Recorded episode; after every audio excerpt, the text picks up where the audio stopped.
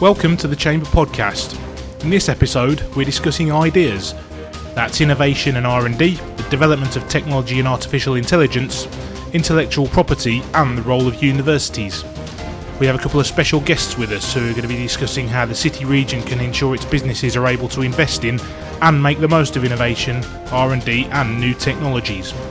I'm Dan Harrison, Press and PR Executive at the Chamber. I'm Emily Stubbs, Policy Advisor at the Chamber. I'm Simon Collinson, I'm Deputy Pro Vice Chancellor at the University of Birmingham and Director of City-REDI. Uh, Andy Dawson, Director and Co founder at Curium Solutions. So, we're going to be discussing how the city region can ensure its businesses are able to invest in and make the most of innovation, R&D and new technologies. But first of all, Emily's going to give us a little recap of what the 2018 Birmingham Economic Review is all about.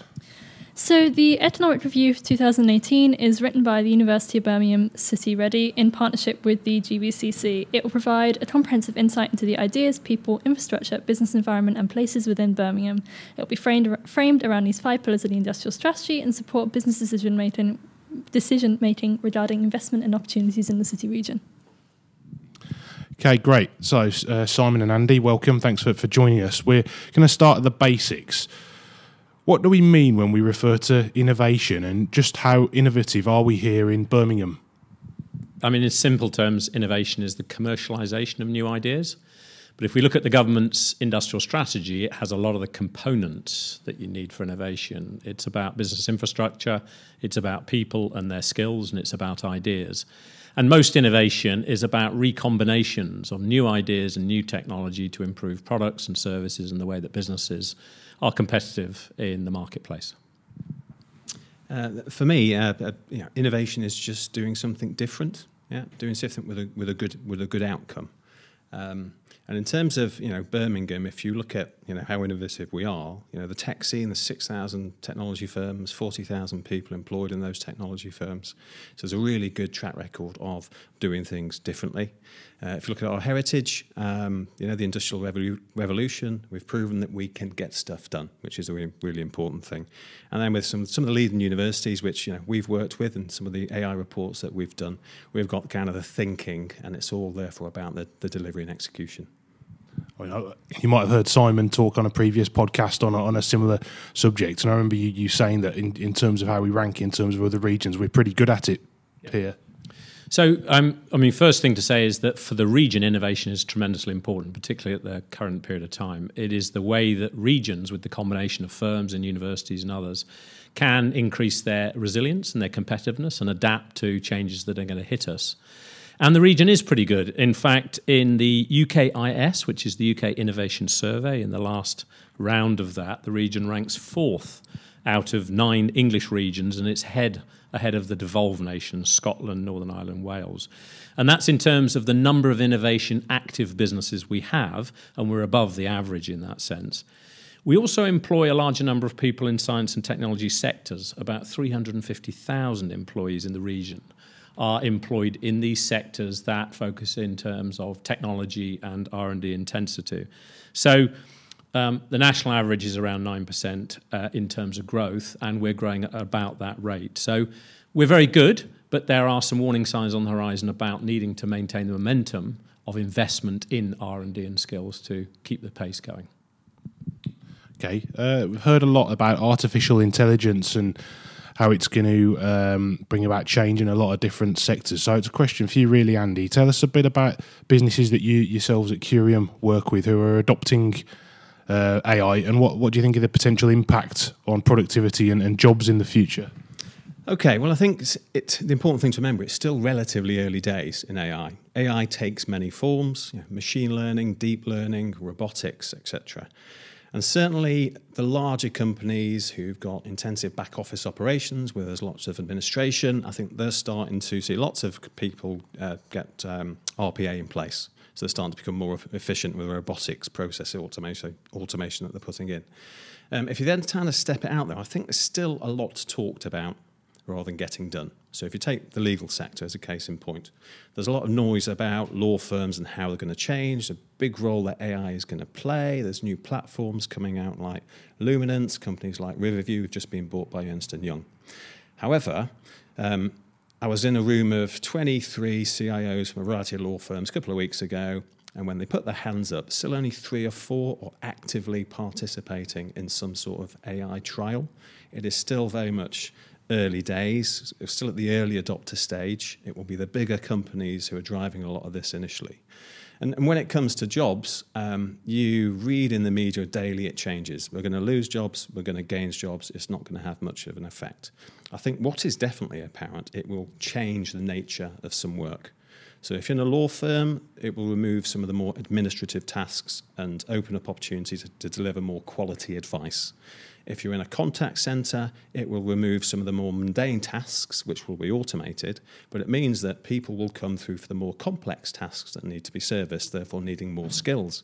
So I think, you know, it's very much on, on the early days, it's very much kind of wait and see, but it is now starting to happen. So I agree with Andy entirely on that one. I mean, I think there's a an interesting historical lesson here. Um, there's something called the Solow paradox, which is basically a study was done of the U.S. economy and showed that there was a massive increase in investment in IT in the 70s, and productivity actually declined. And the lesson we've learned from that is that you don't just take on board a new technology; you have to adapt your people's skills and your processes and the way that you add value to your business services. And unless you invest at the same time as investing in technology, in people skills, in process re-engineering and changing your business models, you won't adapt and leverage the advantages that the new technology can bring. But I also agree with Andy that there is a dilemma in this country, and it's actually particular in the region. Nationally, we are slow or late adopters of new technology. And in the region, we also have a real reticence or a cultural lack of confidence to invest in the adoption of new tech. And right now, this is a critical problem for us. We're not investing enough in R&D and skills and bringing in new tech to uplift our productivity. So we need to encourage firms to do this much more. What do you think that reticence is? That's an interesting point. There are two things here. One is there's a long-term uncertainty around you know how you can translate new tech into competitiveness, better products, better services, and the British seem to be, you know, traditionally quite reticent. We're great inventors, and the region's full of great inventions. We're not very good at commercialising that new tech. That's been a long-term issue.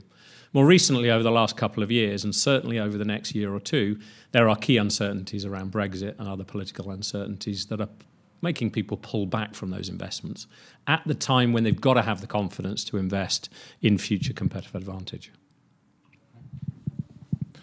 So, do you have any advice or tips for local businesses who, who may be listening and, and considering investing in R and D or adopting new processes or technologies?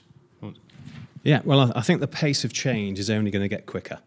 So none of us can uh, afford to stand still. You know, change is a given, and change is a is a is a constant now um, out out there in order to compete. So that's that's the, the key thing. So you do need to invest. We've invested. We've you know benefited from the R and D tax credits in a sort of learning platform Voyage that we've built ourselves, and we're you know our classes as an SME. So I'd encourage many to think the same. The real, the real thing when you step back and think of change is to do that, here's, here's the kind of things you need to look out for. One, having a real clear vision for what you want to achieve because it's easy to get lost on your journey.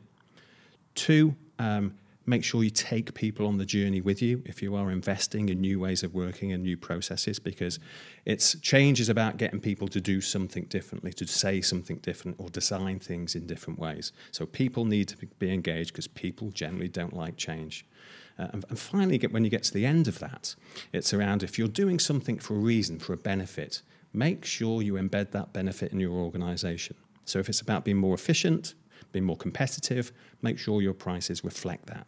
If it's about giving better service, make sure you design a load of other initiatives that ensure you to deliver a better service for, you, for your customers.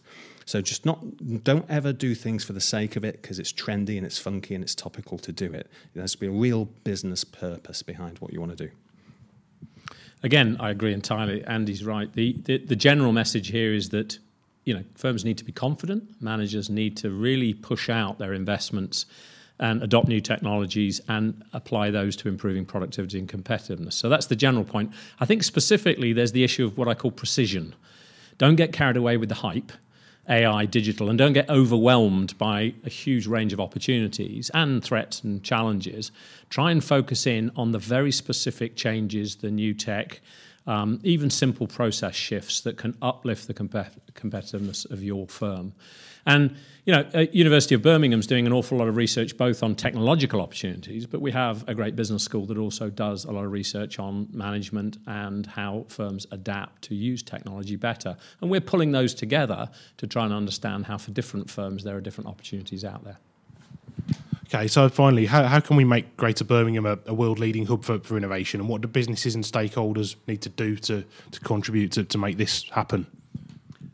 Well, certainly, I think we've proven that you know the toolkit is there in terms of the tech scene, the capabilities, the developers, the, the businesses that we've got here, and the universities to back that up with. So certainly, we, we've got a, a good toolkit available to us. A couple of other things is we need to make this a friendly place for SMEs and entrepreneurs to do business. If you look at the Googles, the Amazons, the Salesforces, they are trying to buy AI capability in those organizations. There's a lot of acquisitions out in Silicon Valley and elsewhere where they are buying that capability because it's sometimes easier to innovate in a smaller organization. So we have to make it a friendly environment in which to do business.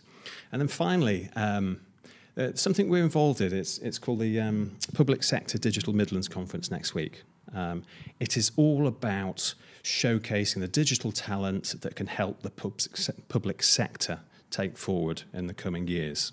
And it's about not being in London and other areas, it's about showcasing what we can do here. Um, it's set up by a very impressive lady called Jane Fallon. We've got Kevin Cunningham coming to that. And that's the type of entrepreneurial attitude that will give us a competitive advantage over other cities. So, so the region's on a roll. It's doing really well. We've got great momentum. We've got good inward investment. Um, there's a couple of things here that resonate with what Andy says. One is about attracting more talent and skills to the region, because firms will come to the region if the skills and the talent are here. The talent and skills will come if the firms are here. So those two things work in. Um, they, they both support each other. There's a cycle there, and we need to attract both. Um, more precisely, though, the, the region's got to be a bit smarter about what it's good at. And there's a term called smart specialization, which a lot of regions are trying to work on as part of their local industrial strategy. At the moment, every region in the UK thinks it's really good in digital, in AI, in life sciences. And we are very good in areas like energy and in specific areas of life sciences and in particular sub areas of digital. But the region has to come together under some much more precise areas of specialization, focus on attracting new firms and building talent in those areas where we already have some competitive advantage. And that way, we can both attract attention from Westminster, who can devolve some of the power and some of the resources to help our local industrial strategy. But we can also brand and set up the identity of the region a little more precisely about what we're really good at and attract foreign and domestic firms to come to Birmingham. Thank you for joining us on the Chamber podcast. You can check out the full Birmingham Economic Review for 2018 and further expert comment from Simon and Andy at www.greaterbirminghamchambers.com.